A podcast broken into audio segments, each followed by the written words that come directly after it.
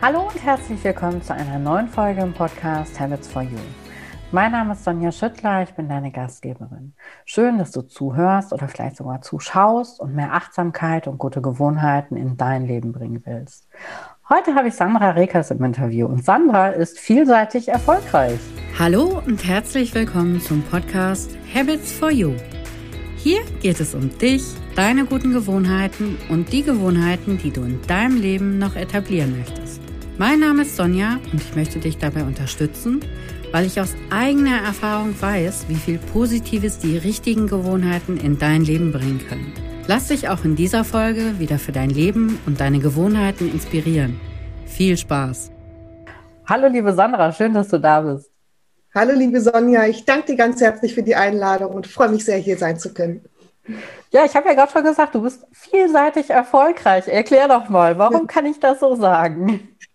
Ja, also ich bin das, äh, was man eine sogenannte Scanner-Persönlichkeit nennt. Also ich bin äh, vielseitig unterwegs in vielen verschiedenen Themenbereichen. Ähm, ich bin von Hause aus Erzieherin und Heilpädagogin, habe ähm, als Musiktherapeutin gearbeitet mit Wachkoma-Patienten, bin Gemeindepädagogin, gestalte kreative Gottesdienste für Menschen mit Behinderungen, habe in verschiedenen Behinderteneinrichtungen ähm, Tanz, Trommel, Kunst, Entspannungs-, Musikgruppen, bin Schlaf- und Entspannungstherapeutin, bin Kursleiterin für autogenes Training, progressive Muskelentspannung und Qigong-Lehrerin, bilde angehende Qigong-Lehrer aus habe einen Online-Shop mit selbstgemachten Postkarten, gestalte Märchenlesungen am Feuer ähm, und Kaminabende, ähm, bin als Coach für andere Scanner unterwegs und ja, das mache ich alles gleichzeitig.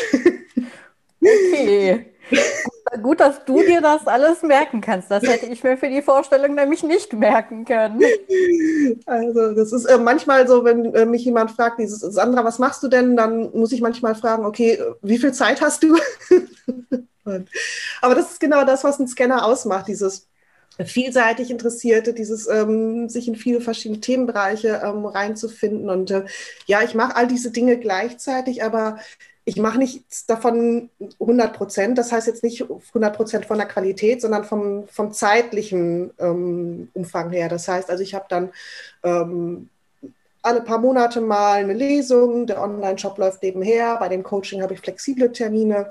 Ähm, bei den Musiktherapisachen und den Arbeiten ähm, für Menschen mit Behinderung, da habe ich zum Teil feste Termine. Das sind dann aber zwei, drei Stück die Woche. Ähm, und ich nenne mein Business-Konzept immer ganz gerne Mosaik-Business. Ich stelle mir das wie so ein großes Puzzleteil vor, was sich aus verschiedenen Teilen zusammensetzt. Und äh, ich merke einfach, dass das die Art ist zu leben und zu arbeiten, die mich einfach glücklich macht, weil ich das Gefühl habe, ich muss keine meiner Seiten, keiner meiner Talente zurückhalten, sondern ich kann mich wirklich komplett ausbreiten, kann all die Dinge, die ich liebe, zu tun, in meine Arbeit mit einbringen zu lassen und äh, diese Art von, ja, vielseitig erfolgreich zu sein, als auch mein Business ähm, nicht nur auf eine einzelne Säule, nur auf eine einzelne spitze Positionierung auszurichten, sondern das einfach breit aufzustellen, das ist was, was für mich sehr, sehr gut funktioniert und was mir und meiner Persönlichkeit einfach viel, viel mehr entgegenkommt.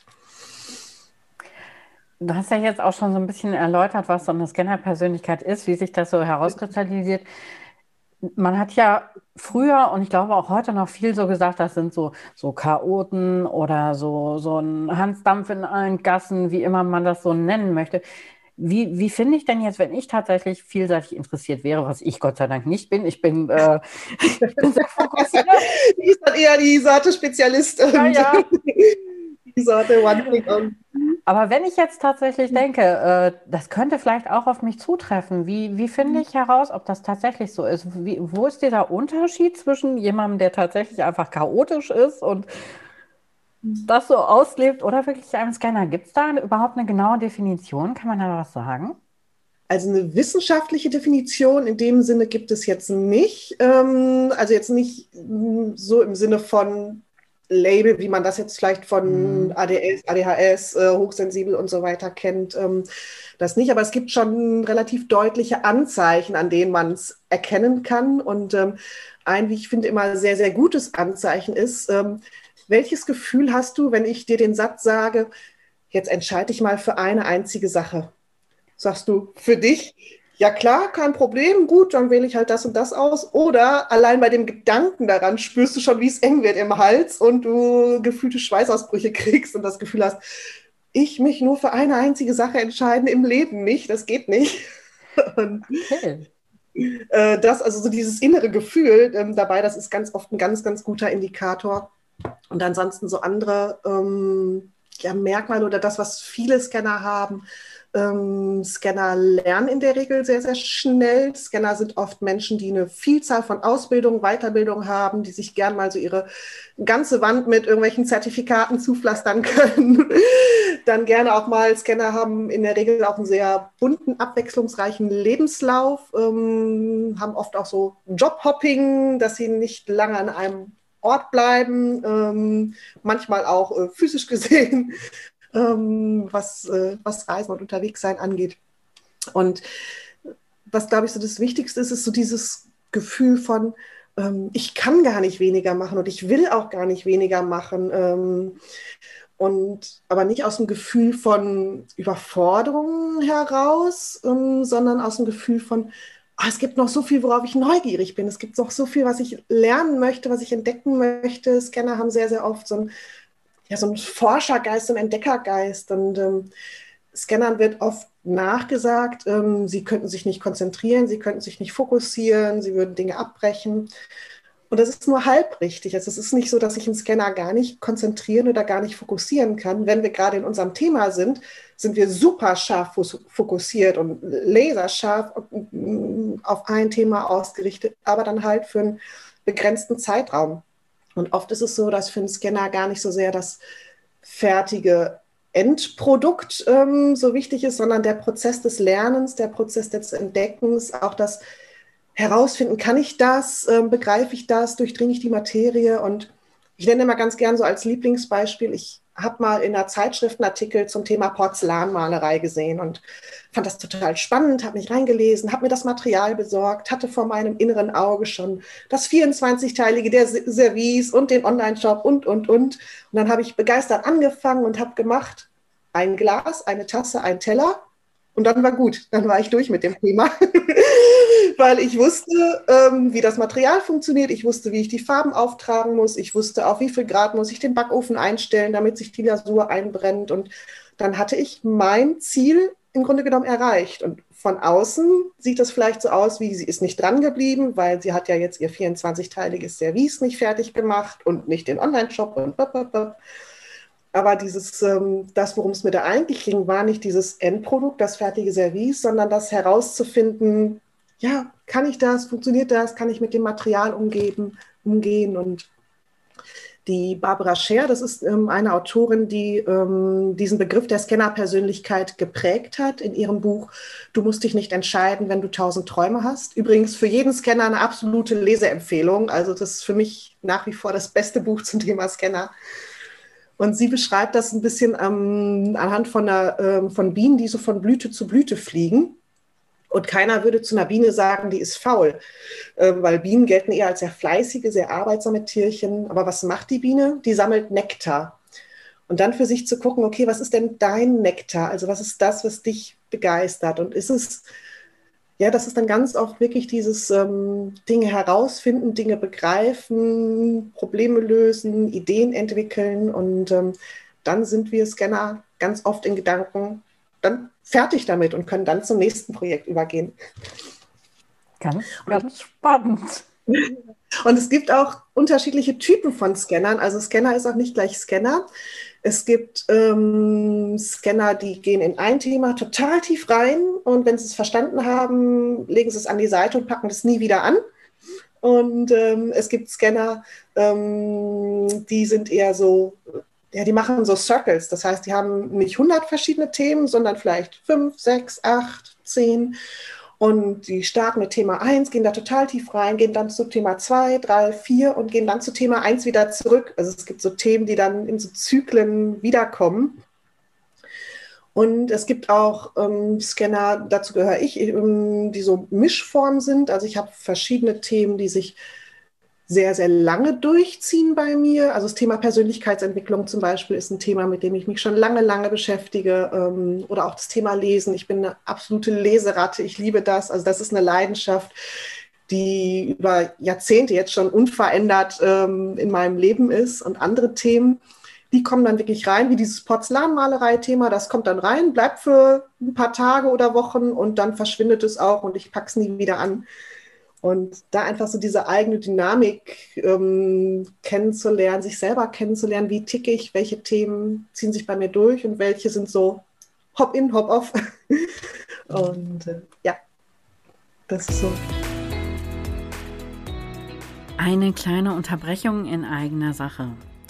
Wenn du auch dein Leben bewusster leben möchtest, wenn du achtsamer sein möchtest mit dir selber, mit deinem Umfeld, mit deinem Körper, mit deinen Gewohnheiten, wenn du mehr Fokus auf dem Positiven in deinem Leben haben möchtest und einfach mehr von den richtigen Gewohnheiten in deinem Leben brauchst, dann schau dir doch mal meinen achtsamen Wochenplaner an. Dort kannst du auf über 250 Seiten im Hardcover jeden Tag Zeit wertvoll für dich nutzen. Du schreibst dir wichtige Dinge für dich aus. Du hast jeden Tag verschiedene Impulsfragen, die du für dich selber beantworten kannst. Du hast einen Platz für die wichtigen Termine an deinem Tag. Du nimmst jeden Tag eine Intention für dich mit in den Tag. Du widmest dich achtsam deinen Gewohnheiten und jeder Strich, jeder Buchstabe in dem Planer ist handgemalt und handgeschrieben und in jeder Seite des Wochenplaners steckt ganz viel Zeit und ganz viel Liebe und positive Energie. Ja, wenn du sowas auch in deinem Leben brauchst, ich verlinke ihn dir in den Show Notes. Schau einfach gleich direkt rein und dann schau dir den achtsamen Wochenplaner an und dann kannst du dein Exemplar erstellen. Und jetzt geht's weiter mit dieser Folge.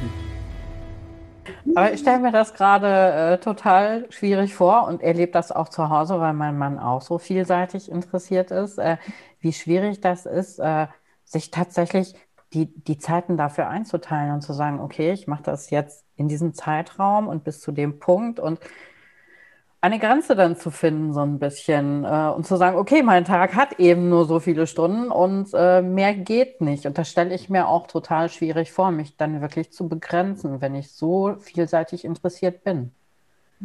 Also das ist in der Tat so eine Herausforderung, die Scanner oft haben, das Thema Fokus, Prioritäten. Ähm, oft haben wir wirklich so dieses Gefühl, ne, für alles, was ich machen will, der Tag hat nicht genug Stunden.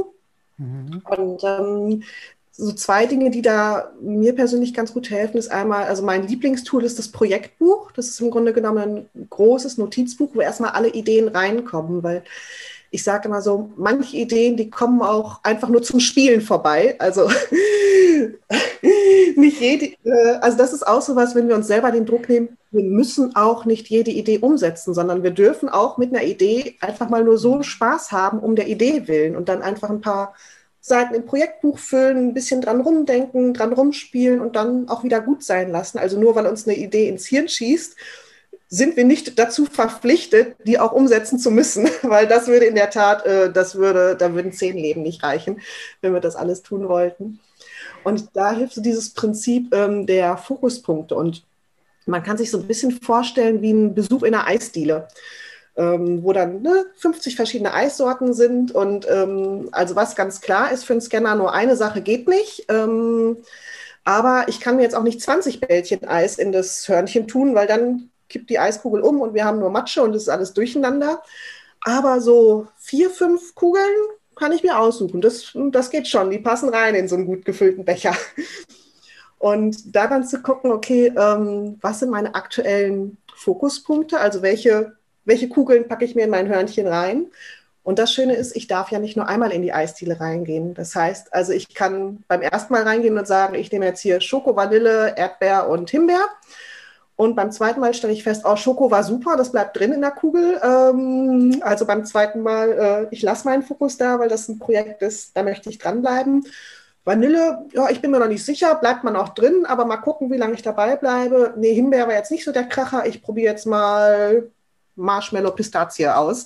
Und dass wir uns da so erlauben und ähm, zu gucken, okay, wo habe ich jetzt meinen mein Hauptfokus? Ähm, und Und ich nenne das immer so ein bisschen so Standbein und Spielbein. Also ähm, mir ein, zwei Projekte rauszusuchen, wo ich sage, okay, für einen Zeitraum X, ich arbeite da gerne mit sogenannten Quartalsprojekten, zu sagen, okay, für drei Monate verpflichte ich mich selber mir gegenüber, jetzt an diesem Thema mal dran zu bleiben. Und dann kann ich immer noch entscheiden, tausche ich die Kugel aus oder nicht.